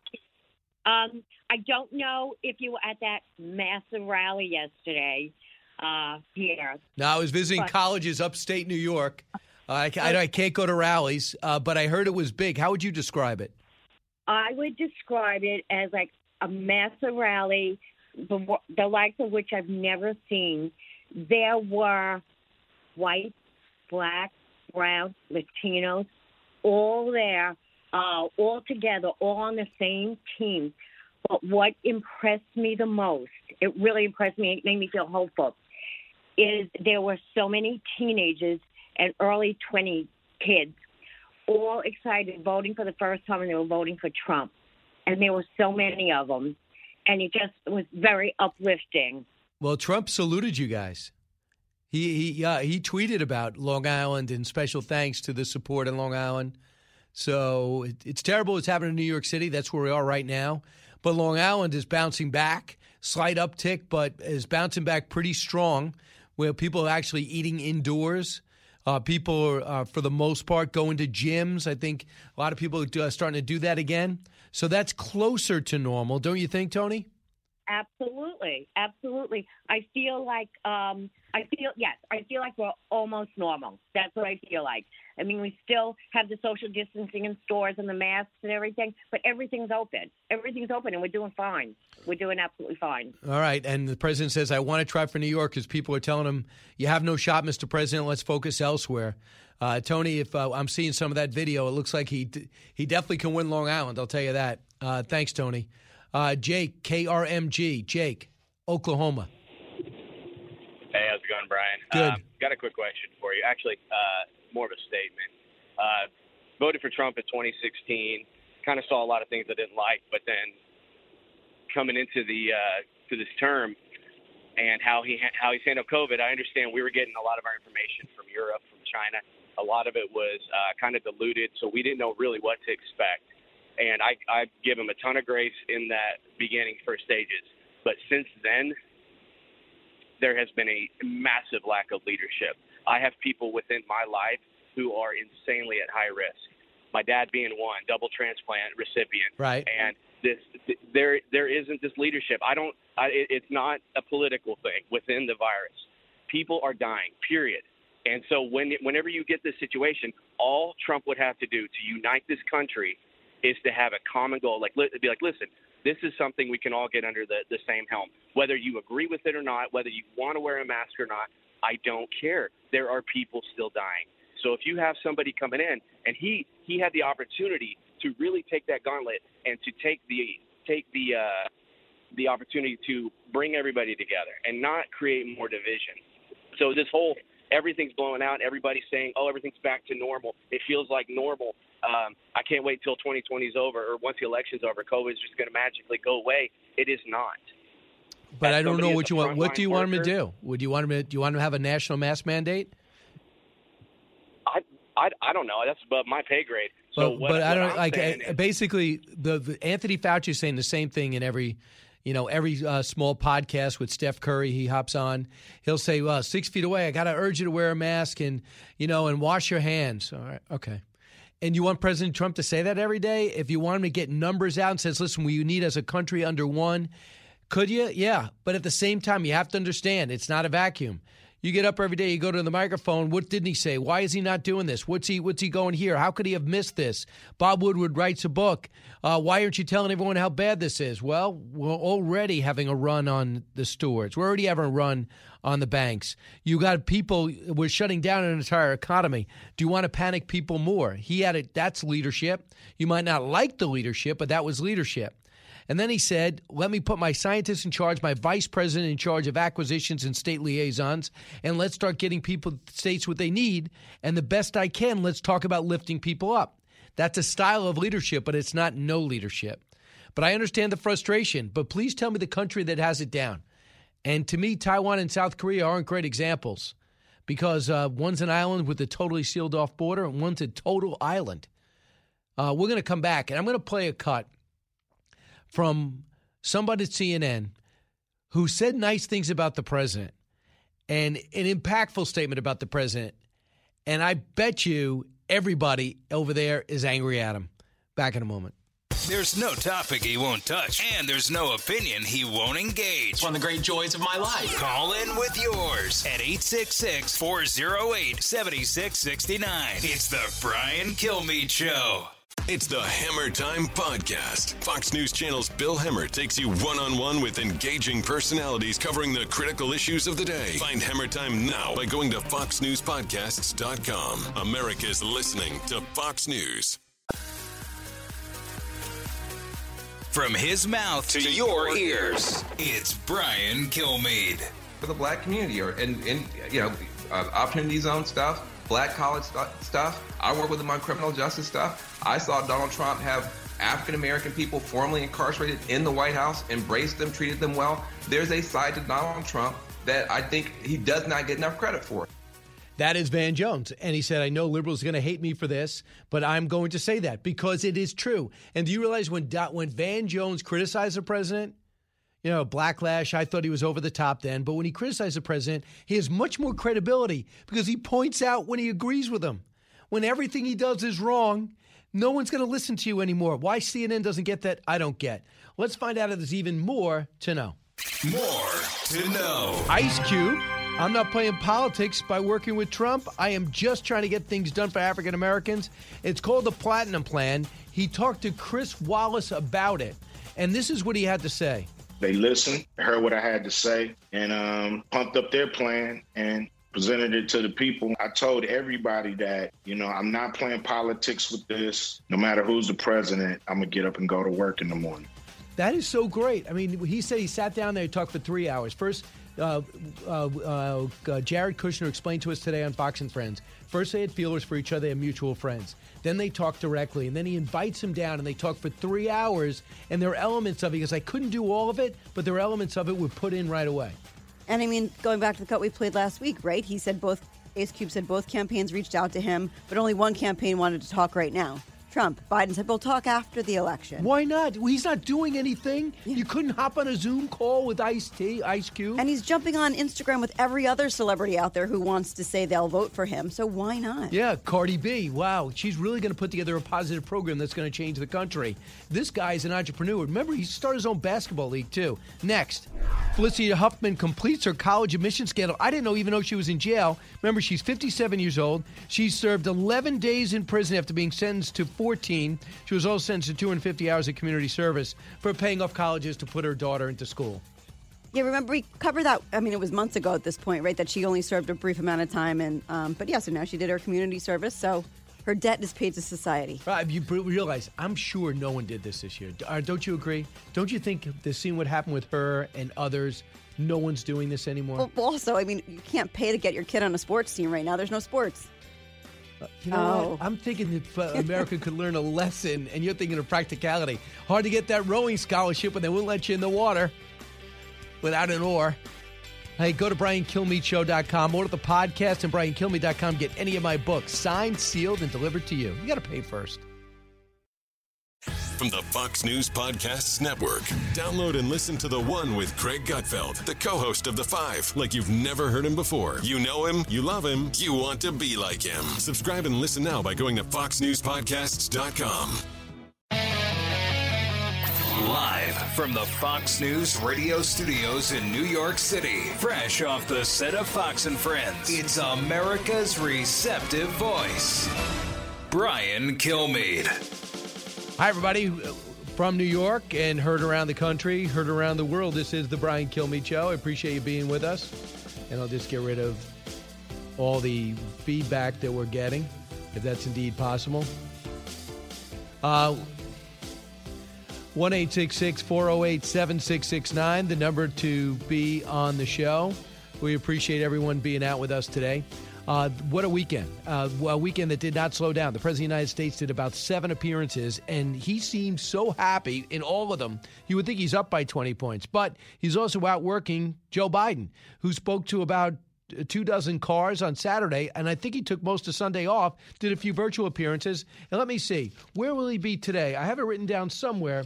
Where will he be? It's really complicated. Wait a second. He'll be in his basement again. Can you imagine this? Eight days into the election, he is actually home again. Uh, you'll have uh, the vice president is in Minnesota. The vice president's going to be in North Carolina, South Carolina, and North Carolina again. The president of the United States is going to be Allentown. He's going to be there shortly. Uh, Lit- uh, Lititz, Pennsylvania, right after that, and Martinsburg, Pennsylvania, right after that on Tuesday. Uh, Michigan, Wisconsin, Nebraska, and on Wednesday, uh, Bullhead City, Arizona, and Goodyear, Arizona. The guy's not giving up on any state. So let's get to the big three. Now, with the stories you need to know, it's Brian's Big Three. Number three.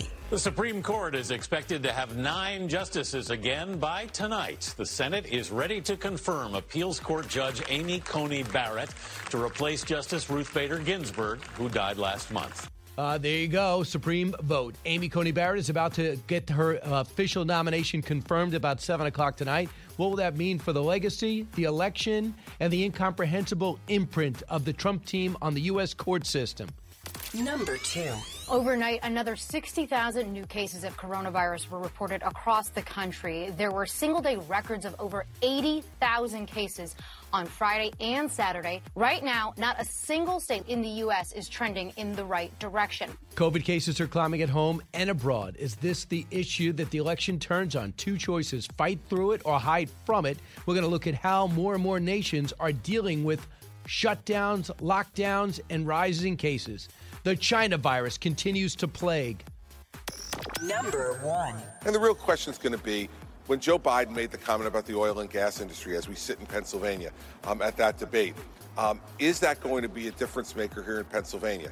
He's now said it, and he challenged the president to put video up saying he wanted to get rid of fracking, and the president put about four different clips up there on that. Yeah, how'd that go? Eight days in counting until Election Day. While Biden strolled through October, Trump rallied, rallied, rallied, and is beginning to show some progress, according to some polls in North Carolina, Florida, and Georgia in particular. And you get those three, the rest come rolling. Social media and celebrities are against him.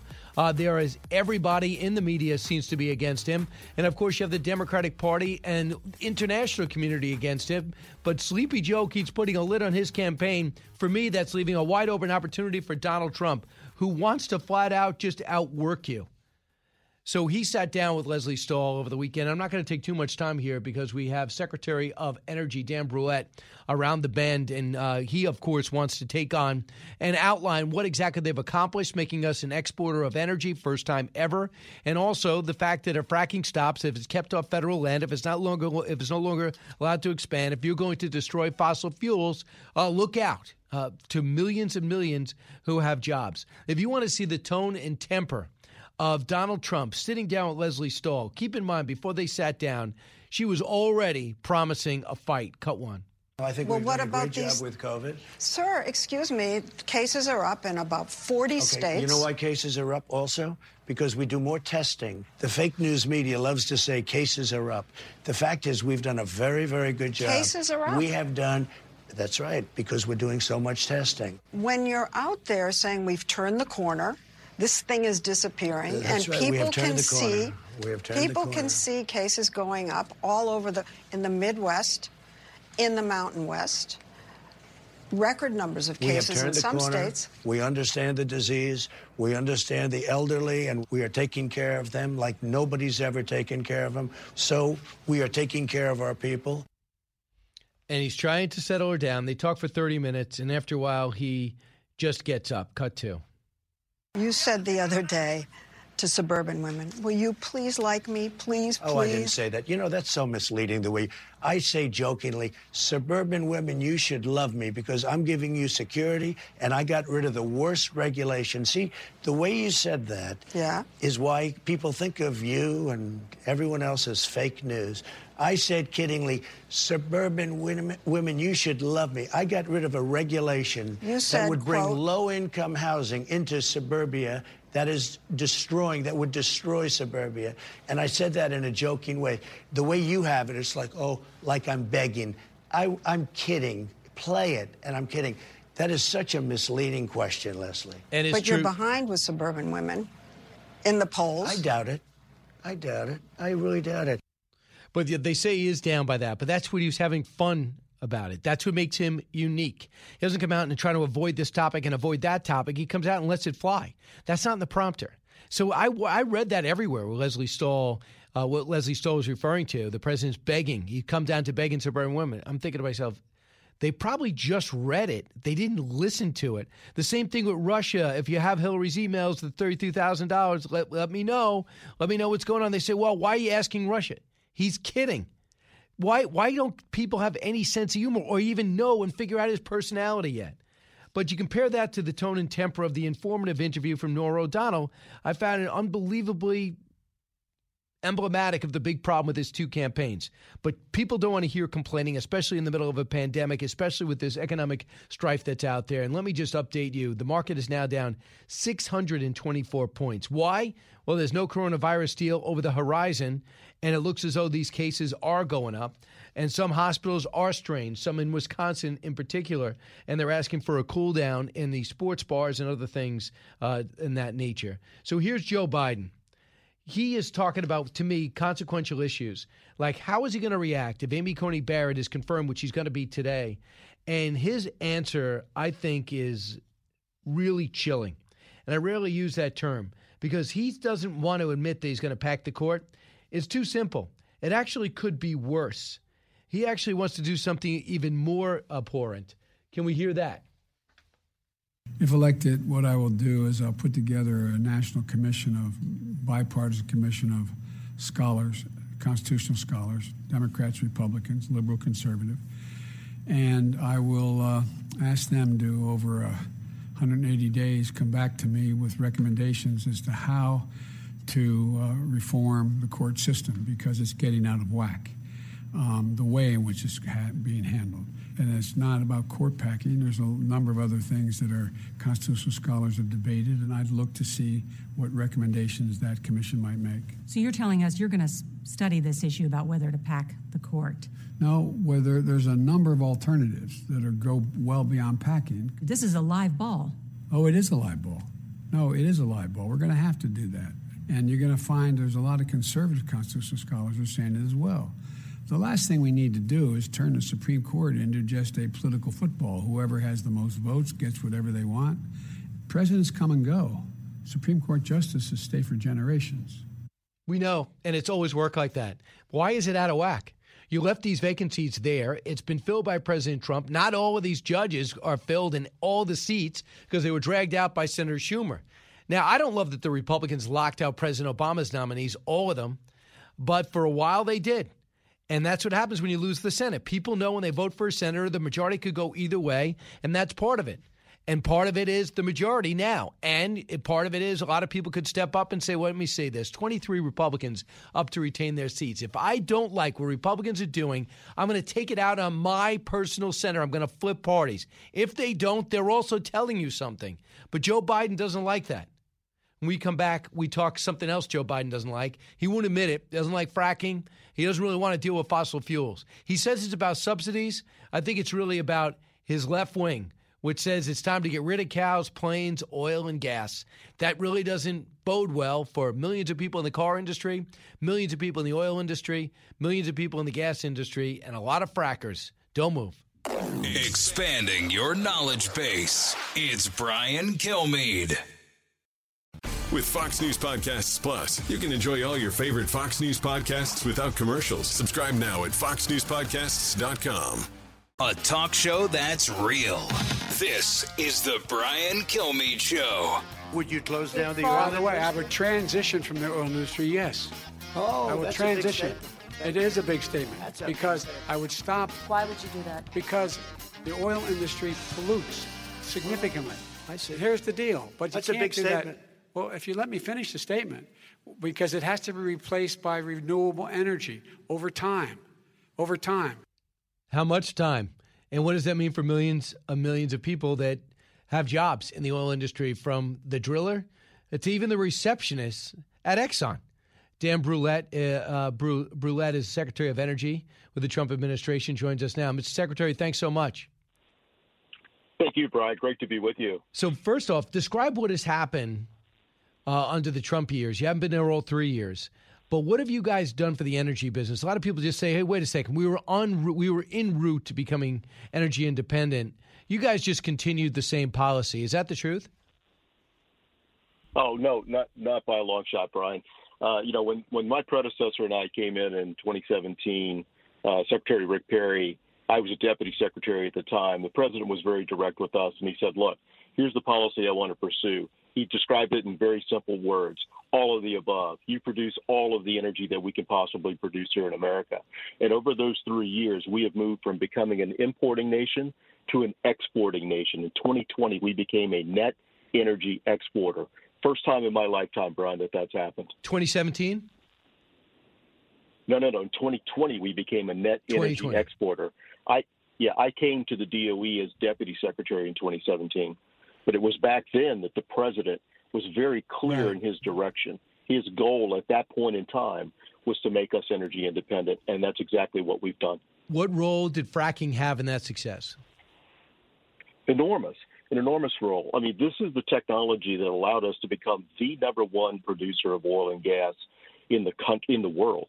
So now we're larger than Saudi Arabia, larger than Russia. And that's given us not only economic opportunities here in the United States in places like Pennsylvania, North Dakota, Oklahoma, Texas, Ohio.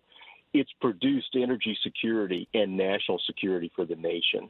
It's given us foreign policy options that we didn't have just a decade ago. So it's a very, very important technology. And, uh, you know, I, I would dare say that, you know, it is the technology that has produced the economic boom over the last three years. So is it a big deal that Joe Biden wants to ban it and then when upon further review says just ban it on federal land? Oh, it's an enormous deal. Uh, you know, it, what it would do is move us back to dependence on foreign nations. It moves us back into a state of dependence on the Middle East. And it's really a fundamental question, Brian, that Americans need to ask themselves. Is that where we want to go back? Is that what we want to go back to? And, uh, you know, the amount of jobs lost would be enormous. And I, I have to tell you, that after listening to the comments in Washington, D C, look, the past administration, they nearly killed coal. They did everything they possibly could to kill coal. So when they say that they want to kill oil and gas, a word to the wise, believe them. And when they say that we're going to stop giving subsidies to the oil and gas industry, what kind of subsidies do they receive now? It's, all, all industries receive certain tax incentives to do certain things. So that's not a new circumstance. It certainly uh, pales in comparison to what other industries receive in terms of tax benefits. We all know the story about Solyndra. We all know the story about the subsidies that go to some of the renewable industries in America today. And some of these subsidies are so extreme that they allow these industries to price their electricity in certain cases at below zero pricing. And when that happens, Brian, you know that if a competitor comes in pricing his product at below zero, everyone else is uneconomic at that point. So, you know, the, the, the subsidy question is one uh, that's interesting, but, uh, you know, it, it, it is far more uh, prevalent on the renewable side than it is on the uh, fossil energy side. We're talking to Energy Secretary Dan Brulette, uh, and Dan, we're, we're talking about what the other countries are doing. You mentioned coal, because we have uh, leveled off on coal because they say it's not good for the environment. Does that mean China has? Because I've read some places where there's about one thousand new coal plants in China. No, that's absolutely correct, Brian. You know, developing nations, uh, and China I wouldn't consider to be a developing nation at this point, but developing nations around the world are using coal because it's cheap, and we figured out ways. We have been innovative with our technologies that we can now use these facilities very, very cleanly. I visited a coal facility in Japan that was in a residential neighborhood, and the emissions from that facility were actually less than many of the natural gas facilities here in the United States.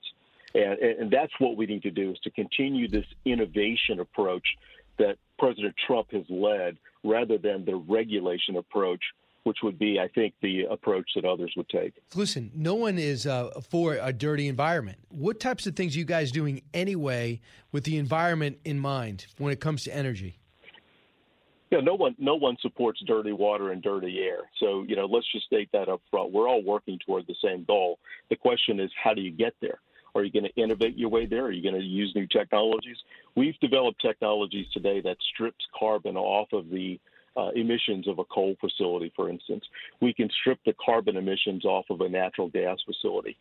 Coal, I mean, carbon is now becoming a commodity. We take that carbon after it's stripped, and the oil industry uses it to enhance its recovery of oil from these reserves that we have here in the United States.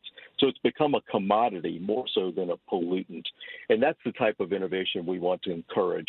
And, you know, the track record on doing that is absolutely phenomenal. You know, we've grown our economy over the course of the last ten or fifteen years by roughly seventeen percent. During that same period, we've reduced carbon emissions from energy sources by roughly fourteen percent.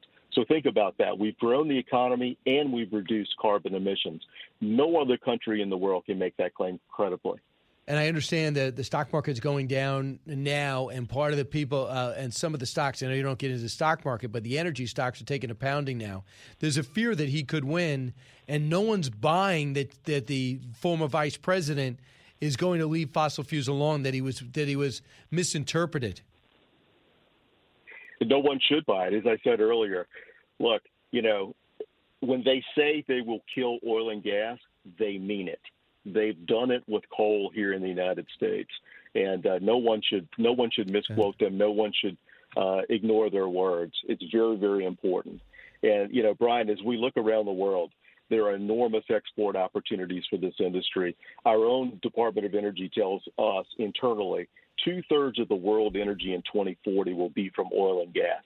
Two-thirds of the world energy will be oil and gas in twenty forty. That's an enormous economic opportunity for the United States of America to provide that energy. Yeah, and, and by the way, the Nord Stream pipeline, which is natural gas from Russia, the crack pipe of Russia, we could actually provide that natural gas, correct? Absolutely. If only we could build export facilities a little quicker here in the United States. You know, we have environmental activists who want to put their foot on the throat of the infrastructure development here in the United States. They block pipelines. They block export facilities. Those are, again, the facilities that we need to replace Russian gas in Europe. And, uh, you know, again, an enormous opportunity for the workers in Pennsylvania and the workers in And thanks in Ohio a lot. to provide that energy. And six hundred nine thousand uh, jobs in Pennsylvania, where the president is right now. Thanks, Mister Secretary. Appreciate the insight. Jason in the House, the Jason Chaffetz Podcast. Dive deeper than the headlines and the party lines as I take on American life, politics, and entertainment. Subscribe now on fox news podcast dot com or wherever you download podcasts. A radio show like no other. It's Brian Kilmeade. It makes me literally sick to my stomach to think that we'd have four more years of this abuse and destruction of our institutions and damaging of our norms and our values and lessening of our leadership, and the list goes on. Uh, that was Hillary Clinton. For some reason, I don't think she's voting for uh, Donald Trump again. So, and even though she's not on the ballot, there's a bit of a surprise. Uh, joining us now is uh, Brett Baer, uh, fresh off the final debate coverage, getting set for the Election Day coverage. Uh, Brett, getting as a political uh, anchor for Fox News, I guess this is uh, D-Day for you. Yeah, it is crunch time, uh, and it is a time where we are, you know, obviously looking at polls, but also looking at um, a whole bunch of different races as the balance of power hangs in the Senate as well. Let me um, let me just say one thing about uh, coming back from Nashville. Uh, got uh, somebody in proximity uh, to us uh, tested positive a few days later for COVID. So we're taking all the precautions. I've tested negative three times now, and um, be doing the show from home uh, this week, and uh, we'll be in preparation for um, for Election Day. Yeah, you got to make sure you're ready for November third. Yeah, listen, I mean, yeah. It's a huge, huge deal, and it's, uh, you know, we it might not just be November third. It might be, uh, you know, much more than that, depending on how this race goes. Listen, you look at these polls, uh, Biden's still holding up um, in some of these places, if you believe the polls, and, and you have to believe that all of them are wrong. Um, Trafalgar Group is the only real poll that has uh, Trump up in some of these key battleground states. You know, in Hillary Clinton uh, in twenty sixteen, we started to see just a little slippage uh, in this time right now, nine, eight, seven days before the election. Um, so far, we're not seeing that with Biden, but again, we'll see. Uh, his interesting way of, of, of working by not working. I mean, he's not doing anything today. I think he might do some virtual. And on Tuesday, he's got something in Georgia. So he's got uh, Warm Springs, and he's going to be in Atlanta. Uh, that'll be on Tuesday. And Harris has got something in Nevada, uh, two events in Nevada. But the president right now with a packed house in Pennsylvania, he's got three events in Pennsylvania today. He's feeling good about the eternal polls. I know you talk to people all the time. I talked to people over the weekend, and then C B S poll reflected what they were telling me is it's really a dead heat in Georgia, North Carolina, and Florida. And you might be saying, wow, he's got a – well, he had them last time. Well, he, all three of them were tight last time, right? And a lot of people were saying he was going to lose North Carolina and Florida even up to Election Day. That's right. I mean, it was um, two, three points. Um, and, you know, if you look at where he outperformed on Election Day as compared to where he was, let's just say, a week out, um, you know, he's in position to take the states that he took. Uh, and it might be a different configuration, but still very possible. I would say if you're saying today, uh, Biden still has the advantage. Um, at least the way the picture looks. And that snapshot, as we know, in some of these states, if you swing two, three points, uh, it goes the other way. It does. And how significant is it that the president, that uh, vice president made another mistake, I think, yelling out to the cars, uh, called them chumps uh, over the weekend. You see him pacing bizarrely behind his wife while she was talking. He got a few numbers wrong over the weekend in an interview. He called uh, Donald Trump George, meaning I guess George Bush was on his mind. Is this the type of reason why you think that he's sitting back? Do you think that if it wasn't for the pandemic, he'd still be sitting back? That's a great question. All, all I know is that no major presidential candidate that we've seen nine days out has no events as of this hour for this day. Um, that's pretty astonishing. I mean, he's not preparing for a debate. You know, that's – I mean, you could be preparing for election night, but uh, nine days out, there's a lot of swing states to go to. That said, I mean, we're hearing he's going to, to Georgia. Uh, Kamala Harris is going to Texas. Um, so they're expanding the map, and they're obviously advertising in a lot of different states and obviously feel comf- comfortable. But his schedule – Uh, is really something. I think that that sixty minutes interview with Nora O'Donnell, I think she did a really good job, you know, asking substantive, pressing questions, uh, and ones that elicited some interesting responses, especially with Senator Harris. Um, you know, her reaction to, you know, you are, according to a nonpartisan group, the most liberal voting senator. You know, will you bring that into a White House to affect policy? And, you know, she laughed. And, and you know, that exchange really was interesting. Uh, there's fifty-eight million people probably over that today have voted already. It's already surpassed with the last time. Here's what Chris Christie said about the impact that people are looking past. Cut fourteen.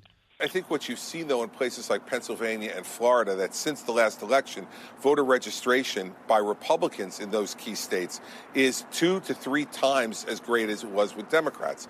And we also know that because of some of the things the president has said about mail-in voting, that Republicans have been slower in returning those ballots. And that's why more Democrats are showing up. But I would add to this, too, is nobody thinks uh, that the Democrats match the Republican ground game. They didn't have one. So Republicans are the ones who decide to knock on doors. They say responsibly. Yeah, you – this battle will come down to literally get out the vote. And what we've seen is the ground game for Republicans, as you said, has been much more uh, robust. And, and Democrats in some states felt like they were not even – you know, doing a national kind of ground out, get out the vote effort on the ground or registering people.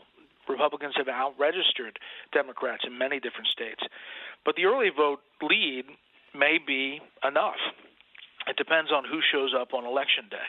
And uh, that's where, you know, the roles have shifted, and Republicans are going to come, you know, if, if the Trump campaign has their their wish, they're going to come out of the woodwork, and it's going to be enough to overtake this lead. I mean, in some states like North Carolina, you can go to the Secretary of State's website, and it's really, really detailed as far as the lead Democrats have now uh, in the early vote. And you have unaffiliated voters, so if, let's say you split those fifty-fifty, um, you know, the Republicans have some, some ground to make up. But I will say this. We, we're assuming Democrats vote for the Democrat and the Republicans vote for the Republicans. We don't know that.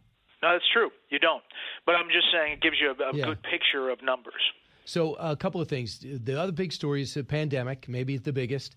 Uh, we are uh, up in cases, two hundred forty-eight percent since September first. thirty-one states are in the so-called red zone. eleven states have single-day records. And Wisconsin in particular, uh, seven different counties are in the red zone, to the point where uh, the hospitals are really getting filled up as a battleground state that matters. But before you answer about what this means, I think it's very notable, too, what's happening around the world. Remember, they said, wow, if America only had the discipline of Europe, we wouldn't have the problems. We'd be back to normal life. And now France has over nine cities that have basically been shut down because of fifty thousand new infections, uh, a fourth day running. That is a new record. Germany, which a lot of people were saluting, they have a surge in cases. They're calling it a surge. In Poland, they've doubled. In Spain, they've also started with brand new restrictions, a curfew at eleven o'clock. In Italy, there were riots in Rome as they closed down gyms, pools, theaters. Theaters, uh, restaurants, and movies. So if who, who has got it right? Outside China, which I don't think we really want to take that model, and I don't know if I believe anything coming out of there. They used to just say, well, if we had a different president. But what do you like, Macron? Do you like Boris Johnson? Do you like Angela Merkel? They're all wrestling with it. Yeah. No, it's a it's a worldwide challenge, um, clearly because of our population, because of our density, because of how each state deals with it differently. Um, our spike, when we get one, goes up faster and bigger. Um, and does it have to? No, but the therapeutics have affected the death rate um, more. But you see hospitalizations go up. I think that the cases is a bad number to look at, you know, number of cases. Yep. I think that the hospitalizations is far more concerning, and the ability to ha- handle the the influx. I read that El Paso, Texas is doing a, its own shutdown because the hospital there is, is overwhelmed. Uh, I think that Uh, you know, the hospitalization number is one to look at, and then the death rate number. As a country, how are we doing as far as um, deaths and the ability to, to, to stop that? I think it's um, the when a vaccine comes out, it keeps keeps going to this back and forth of when it's coming out. Um, and that's that's an issue. It's gone very fast. Operation Warp Speed has. But the realization of a vaccine is really what um, Fauci and others, C D C, are talking about. It's hard not to see the market's down seven hundred points as we speak now, Brett. And a lot of those reasons, one of it is, it looks like lack of progress on the stimulus plan. That could be one. Uh, what do you think the other reasons are? And I know energy stocks are paying the price. That's another. And I think the coronavirus cases going up plays a role. Do you think all yeah, three of those things, am the, I missing something? No, I think that that's it. And then I do think Fauci was out this morning saying that he didn't think that a vaccine, like really, for people in America is going to come out until the end of twenty twenty-one. Um, that's a big jump from the end of twenty twenty. So, um, yeah, all of these things adding up is not a, a great, great picture. Uh, they need some kind of positive news to change that around. The politics on Capitol Hill is is ridiculous. I mean, both sides are saying the other side should be caving, um, but that's not how negotiation works. And, um, you know, Dick Durbin was on the floor of the Senate the other day saying, you know, we should not be arguing on the Senate floor about Amy Coney Barrett and this confirmation. We should be getting COVID stimulus, something, at least something, across the finish line. Well, meantime, days late, earlier, he voted against even debating the G O P COVID stimulus bill of five hundred billion dollars. five hundred billion dollars is not the two point two trillion dollars, but it's clearly something. And at least you could debate it. So it's a little, you know, on both sides, there's a lot of hypocrisy. Brett Baird, thanks so much. Leslie, uh, before I let you go, Mark Meadows, uh, I actually, I'm going to hold that because we only have one more topic. Amy Coney Barrett getting uh, getting confirmation tonight. Seven, around seven o'clock, they expected to put up for a vote, and everybody except, uh, every Republican except Susan Collins expected to vote for him. In response, Joe Biden says, look, I am going to put together a committee, sounds like Simpson Bowles Part two, in one hundred eighty days they're going to get back to me to fix our broken court system because it's all messed up. Man, that could mean anything. And do, since when is it agreed upon that the court system's messed up? When Republicans started winning and putting justices on the Supreme Court. And yeah. Putting filling vacancies with um, conservative judges. I think, um, you know, you win elections and that changes the dynamic. But if for the Supreme Court, uh, you know, Mitch McConnell was on the floor yesterday saying this is something that has lasting impact, you know, and it will be good for the country in his view. Uh, and he did slip in there that, you know, the next election will likely undo a lot of what we've done. And that was not the most, most optimistic statement on the floor of the Senate for this upcoming election for Republicans, but his point was it has a lasting impact. And I think this is a huge deal. It is a deliverable. It is something that obviously Republicans, conservatives have been pushing for. I don't know if there'll be enough to fire them up to uh, take Trump over the finish line. All right, Brett, I know it's going to be a little bit of a challenge being in separate locations. I know that I'm doing the five tonight, and I think me and Dagan are the only ones in studio. I think everybody else has been fanned out since Juan, uh, Juan and Dana, I guess, are in the same situation as you. Yeah, you know, I listen, to Fox's credit, they have gone above and beyond uh, for protocols and really safety, and uh, I think they're they're doing that now. Absolutely. Uh, Brett Baird, thanks so much.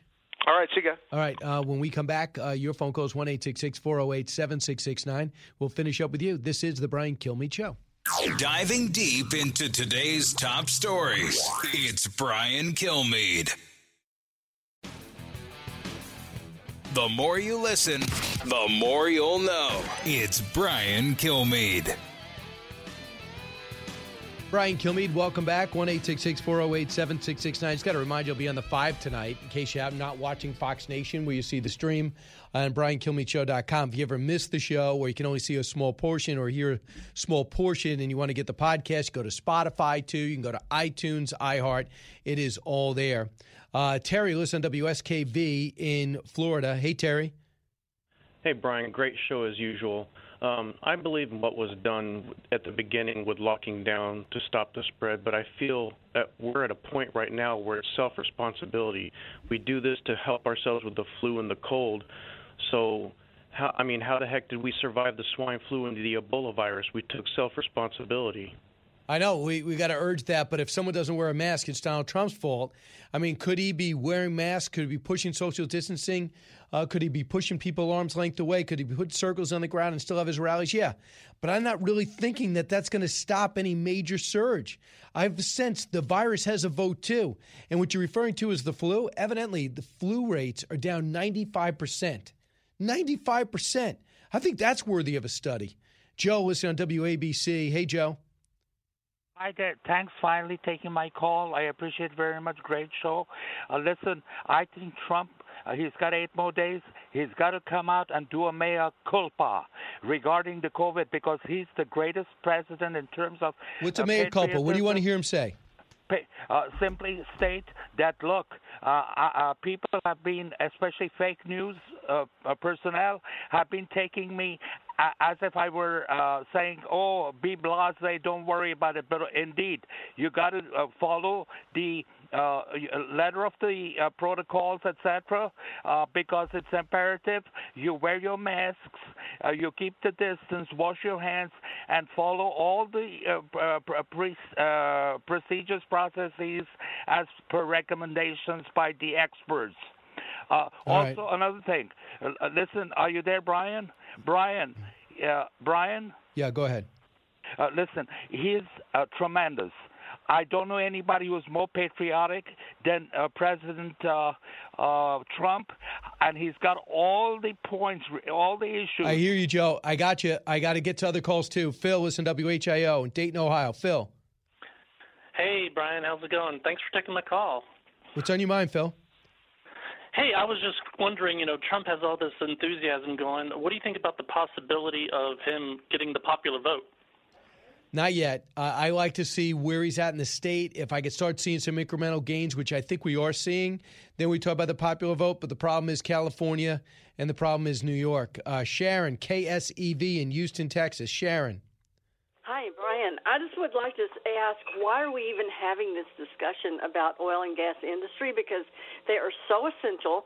They are not going away. Airplanes will not fly on wind energy. You can't build charging stations for electric cars. You still need oil and gas energy production.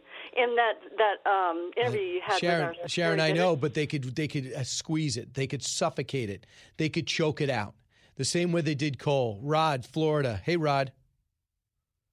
Thanks for taking my call. I'll make it real quick here. I just completed a journey of three thousand miles from Florida up to Pennsylvania and back. Uh, Trump signs at least fifty to one. Uh, only three large Biden signs. That's it. That's it. The whole way. three, and that's with miles. A lot of people concerned about if they put a lawn sign on, they're going to get their house defiled when they're not there, or their car is going to get destroyed if they put a bumper sticker on. And you still see more lawn signs, right? twelve hundred miles up, I counted Biden signs, ten. On people's lawns. Now, that was a lot on the interstate. Um, if you're traveling from Florida to Georgia, the best thing is a billboard. Gotcha. Rod, thanks so much. Appreciate all the calls. We'll get to whoever's left on the on the line. We'll be first next time. This is the Brian Kilmeade Show. Keep it here, brian kilmeade show dot com. Order it all.